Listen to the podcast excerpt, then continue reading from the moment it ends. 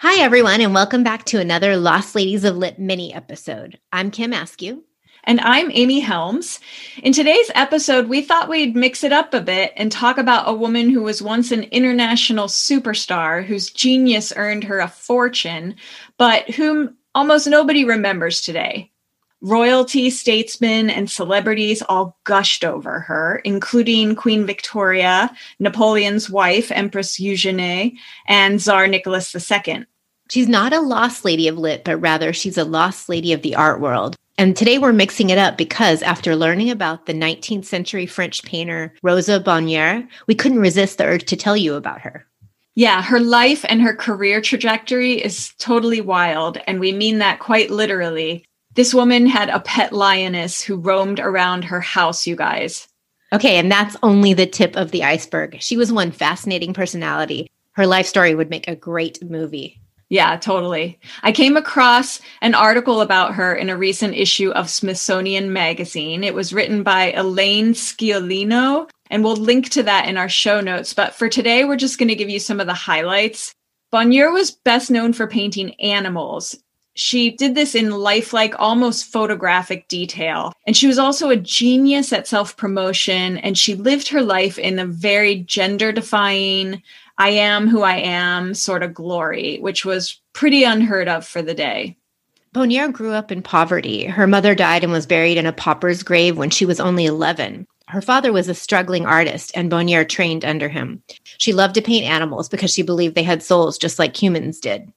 So, when she was 19 years old, a painting she did of two rabbits nibbling on a carrot was exhibited at the prestigious Paris Salon. And later, her giant canvas of two teams of oxen pulling plows, this was titled Plowing in the Nivernais, was dubbed a masterpiece by critics, and it's still on permanent display in the Musée d'Orsay. Although she was tiny in stature, she liked to paint these really huge paintings. Her most famous is called The Horse Fair. It's eight feet tall and 16 and a half feet long, and it was once referred to by an American publication as the world's greatest animal picture. It was sold at auction to Cornelius Vanderbilt, and now you can find it at the Metropolitan Museum of Art in New York. So she got some serious cash for this painting. And with that money, she was able to buy a grand chateau about 50 miles south of Paris, bordering the royal forest of Fontainebleau. She specialized in painting animals, so it's no wonder that her property wound up becoming a veritable zoo she kept dozens of species of animals, including, you know, sort of the run of the mill sheep and horses, but also monkeys, lions, and tigers at various points in time. She also spent lots of time at animal auctions and slaughterhouses in order to study her subject matter in more detail. And in addition, she was obsessed with the earliest iterations of photography and had built herself a dark room in the chateau as well. All this work didn't really jibe with wearing fancy dresses naturally, so she wore pants. She was a tomboy growing up and continued that trend into adulthood. She actually received a special cross dressing permit from the Paris police, which she had to get renewed every six months, which I found totally fascinating. I think the article said she had a doctor write her a note basically saying that for health reasons and going to these slaughterhouses and places like that, she needed to dress like a man.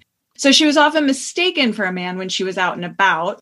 She rode horses astride instead of side saddle like the ladies of the day. She kept her hair short and she also chain smoked at a time when smoking for women was associated with prostitution.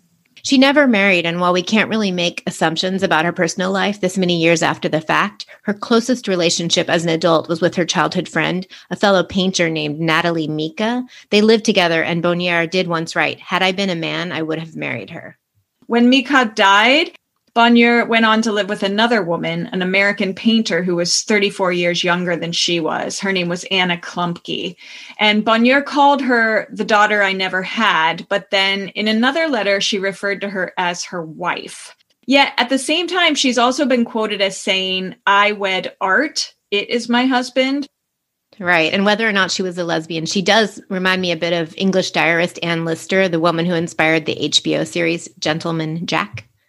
Yes, I definitely agree. Although I did read that she did wear dresses for public appearances and portraits.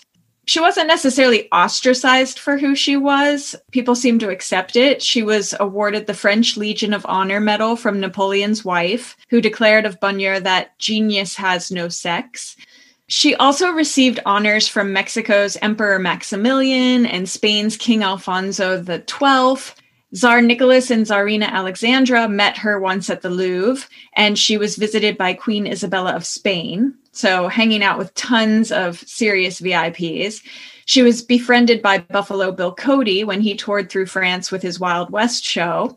She was so popular in her day that a porcelain doll was made in her likeness, and a variety of rose was named after her. But today, she's really not a household name, even in the art world. I'd read a New York Times piece that said she sort of failed to have a lasting appeal in France because she was seen as having sold out. You know, a lot of her paintings wound up being bought by English and Americans, and she also painted more in an English style. So it's possible she was considered sort of a deserter and no longer authentically French, even though she was still living in France. Right. And after her death in 1899, this sort of hyper realistic art she was known for began to really fall out of fashion and was replaced by Impressionism. What's amazing, though, is that today, one French woman is spearheading the efforts to resurrect her legacy and turn Bonheur's chateau into a museum dedicated to her. Yeah. So a woman named Catherine Brault, I'm not sure how to say her last name, Brault, bought Bonheur's home, which was in a crumbling state of disrepair. She bought it a few years ago. It took her three years to find a bank that was willing to give her a loan for this. And now she's slowly and painstakingly uncovering all kinds of treasures that she's finding in the attic and elsewhere on the property as she renovates the place. She's luckily also been awarded a financial grant for preserving French cultural heritage, which is helping her turn this dream into a reality, which I think is great. It's a museum now, but paying guests can stay overnight in Bonheur's bedroom. And the chateau can also be rented out for special events like weddings and conferences, things like that. I loved hearing about the fact that her art studio in the house is sort of like a time capsule. When you go in, you see her painting tools. There's an easel with one of her unfinished works. Uh, she has so- all sorts of taxidermied animals in that room. And then there's a pair of her old worn lace up leather boots. I kind of got the chills hearing about that studio room. It sounds amazing. And, and, according to the Smithsonian article, little by little, the world is showing a renewed appreciation for Bonheur's work, too. In 2019, the Musée d'Orsay had a small exhibition of her little known caricatures. I'm happy that people are starting to circle back to her. And it's also nice to know that she actually knew huge success and admiration while she lived. Crazy coincidence, Kim when we were getting ready to record this, I happened to be watching the Netflix show The Queen's Gambit. I had just started it. And in the second episode, they name drop Rosa Bonheur.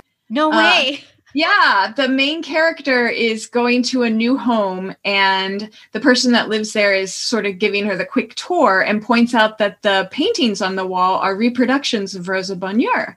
Uh, it makes total sense too because the Queen's Gambit is a show about a female chess player who's sort of like fighting to make her mark in this male dominated chess world. And so the fact that they kind of dropped her name into it, Rosa's name in, just seems really fitting. You know, this artist that was also trying to uh, make a name for herself in a man's world.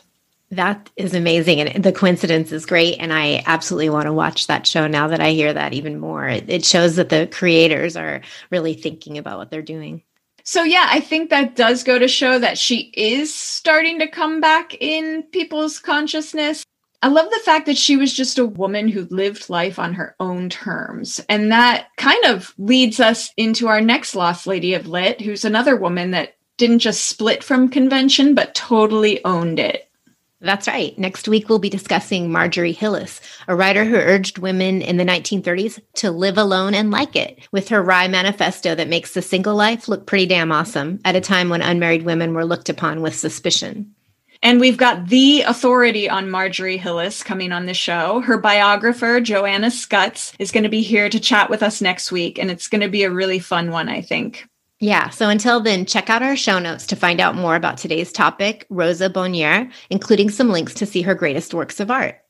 It's all on our website, lostladiesoflit.com. And don't forget to leave us a review wherever you listen to podcasts if you're enjoying these episodes. It really helps new listeners find us. Our theme song was written and performed by Jenny Malone, and our logo was designed by Harriet Grant.